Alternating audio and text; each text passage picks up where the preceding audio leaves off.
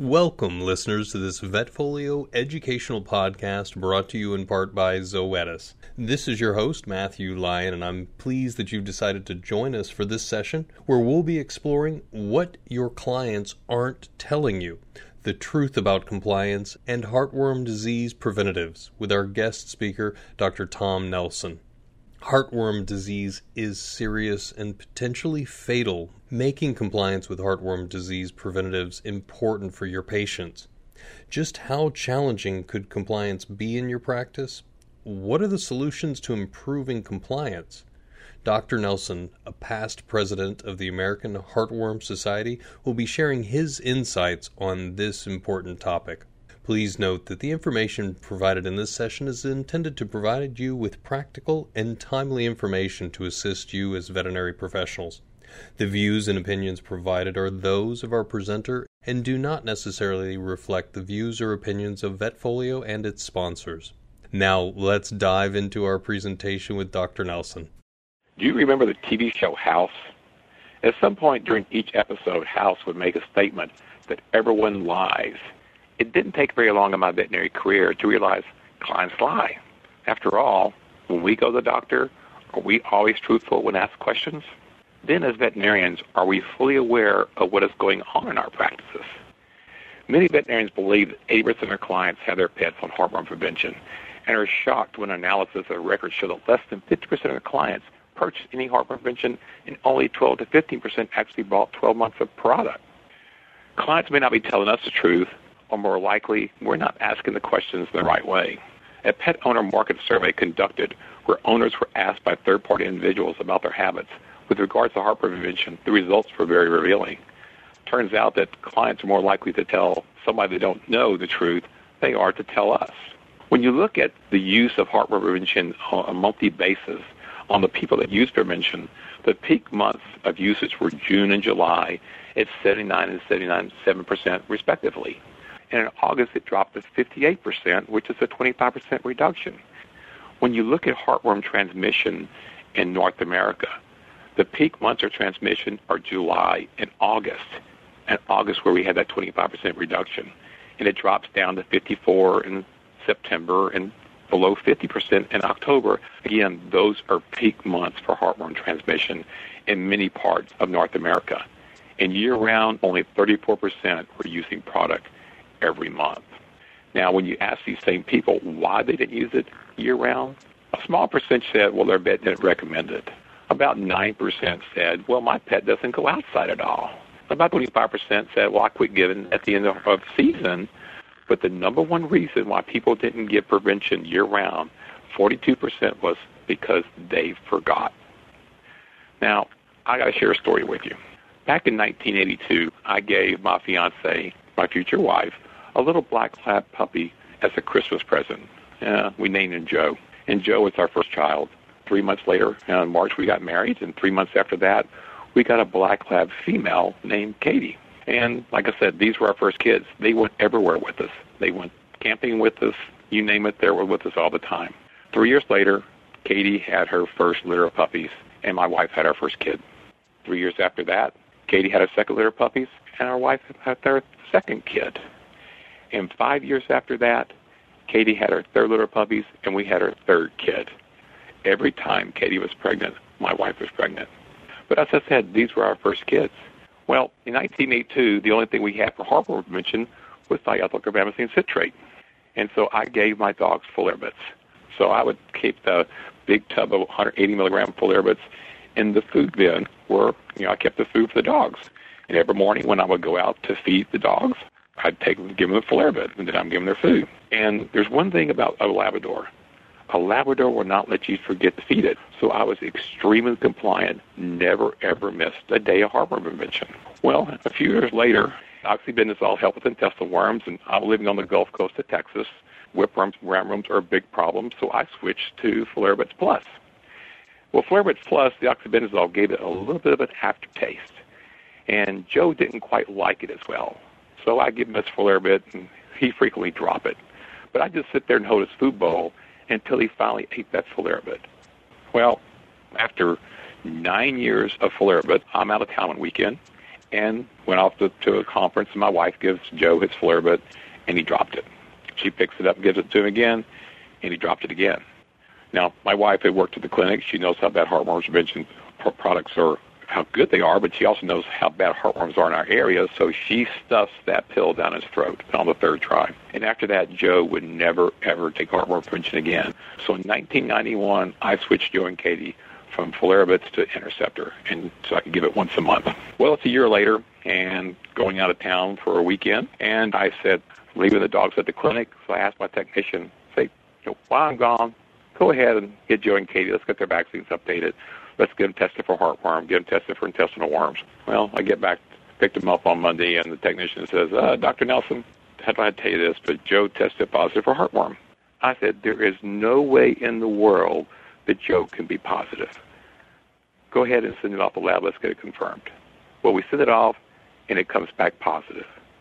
Try telling your wife that the dog that you gave as a Christmas present when you're engaged, you're basically your first child has heartworm.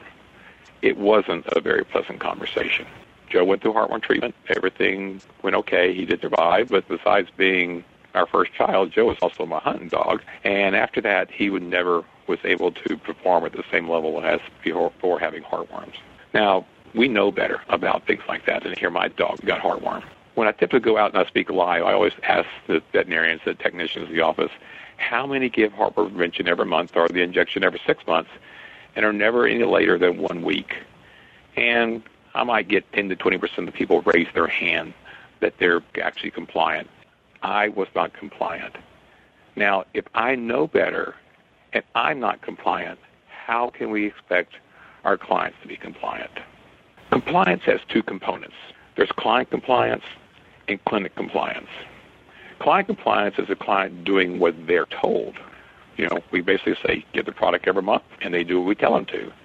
Clinic compliance, on the other hand, is making sure the client is properly educated, making sure the client has adequate product for each pet in a household for the number of months we want them treated, knowing how to use the product, knowing the importance of giving it every day of the same month, not just monthly give it the first of this month, and the middle of next month is once a month, but it's not every 30 days. And we started delaying by a couple weeks. We get into gray areas on how these products work. I want to share three compliance studies that have been conducted over the last three decades. First, in 1995, there was a presentation at the Heartworm Symposium where they were looking at, they evaluated veterinary dispensing records on heartworm prevention from 50 clinics in a highly heartworm endemic area and only 52% of the compound patients received any heartworm prevention when looking at this area. And of the patients that did receive heartworm prevention, only 75% purchased the required doses. Fast forward to 2008, you know, about 13 years later, Merial commissioned a compliance survey, and there are some good maps out there that people saw, but what they found is 64% of dogs left veterinary clinics without any heartworm prevention at all.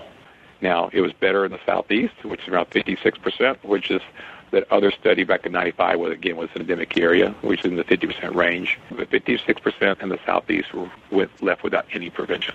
And then we go into 2013, Zoetis, similar study, found that 63% of animals or dogs nationwide left without any prevention. Again, higher in the southeast, but less in the other parts of the country. And you go out to the West Coast, and it dropped down to like 18% receiving any prevention at all. Interesting enough, you start looking at intestinal worms, especially roundworms. If you go out to the states of Washington and Oregon and California, they have one out of 39 of those animals will have roundworm. But you go to hot, humid southeast Florida, Georgia, South Carolina, it's one out of 139 have intestinal worm. Now, AHA has done several studies. They had one in 2003, one in 2009, and where they looked at compliance on vaccines and heartworm tests and heartworm prevention. The average on vaccines for compliance in those practices was about 85%, which is pretty good. And on heartworm testing, the compliance again was around 85%. But on heartworm preventives, the average was down at 50%. So you look at that, we wonder why we have such a higher compliance on vaccines and heartworm tests than we do on preventives.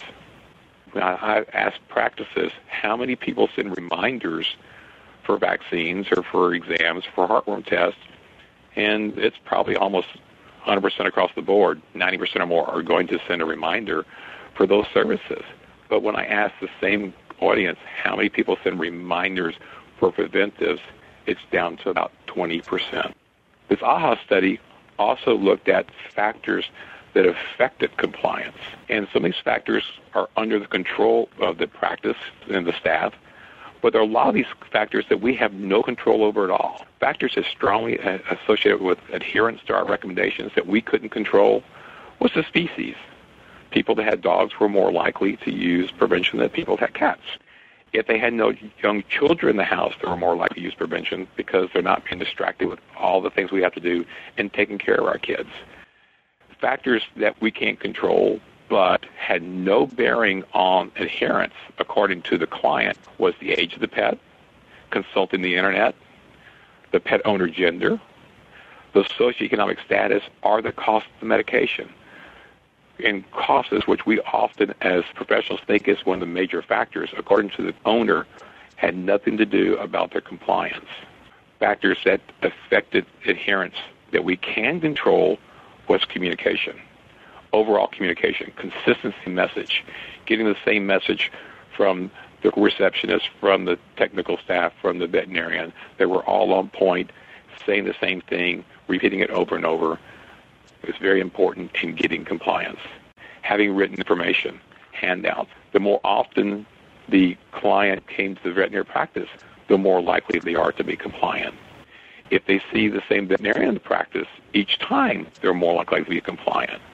The longer we spend in a visit, the more demonstrations we do, the more explanations we do, all those increase compliance. And another factor, according to clients, which increases compliance is chronic refill reminders.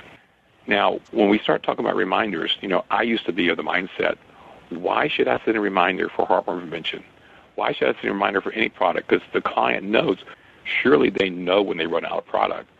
I sit there, gave the last pill, I'm out of product. I need to go get some more product. Well, I need to tell you something. Heartworm prevention is not like toilet paper. When you run out of toilet paper, you will go to the store tomorrow and you will buy more toilet paper. You'll use paper towels one time. We've all done it one time, but the next day we will go buy more toilet paper.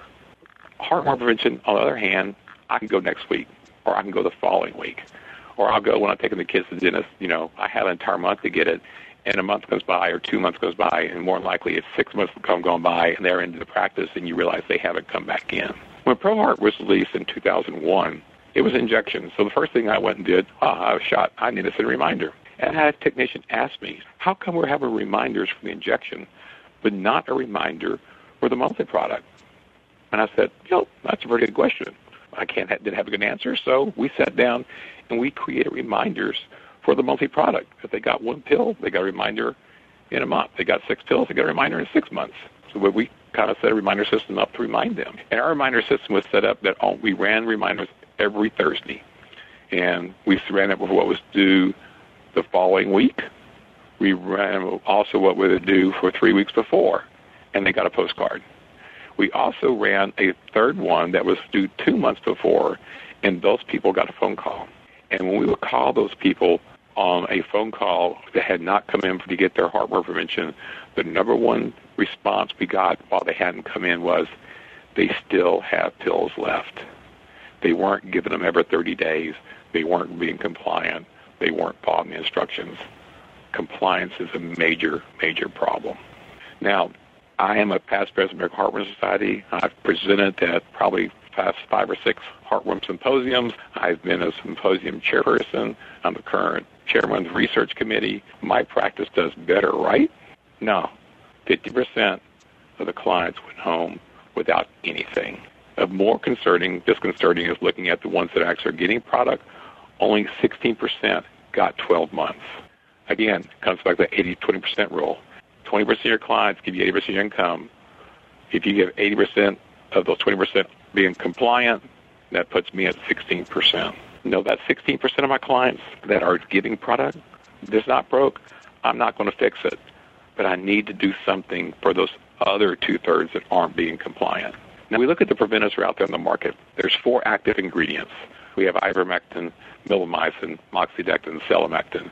There are multiple products to use each of those drugs.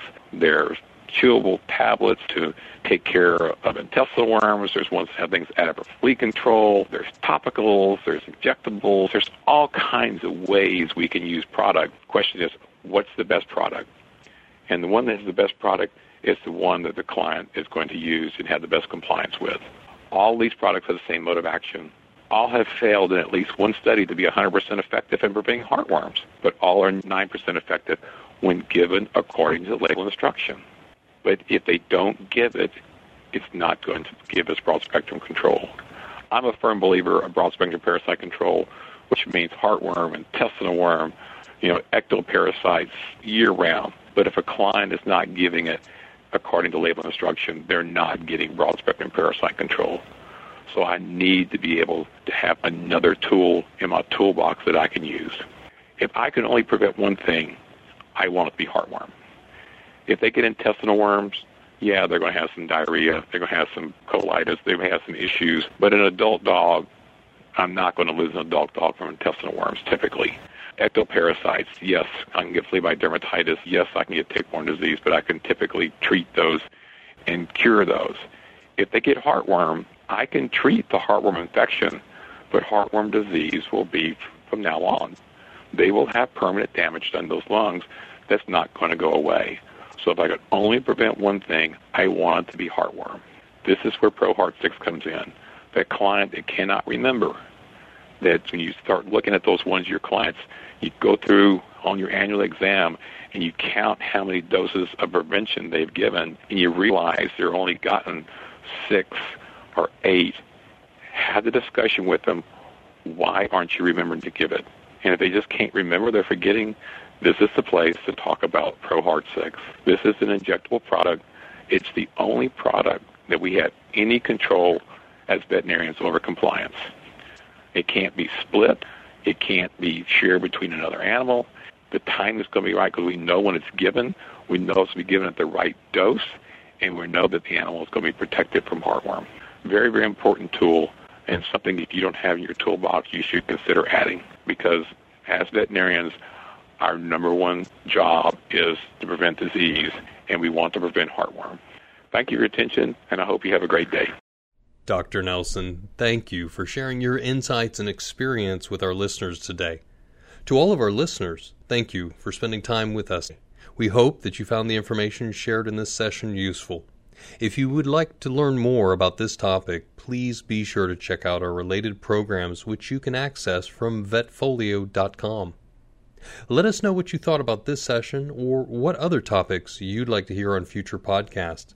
You can connect with the Vetfolio team via email at support at vetfolio.com.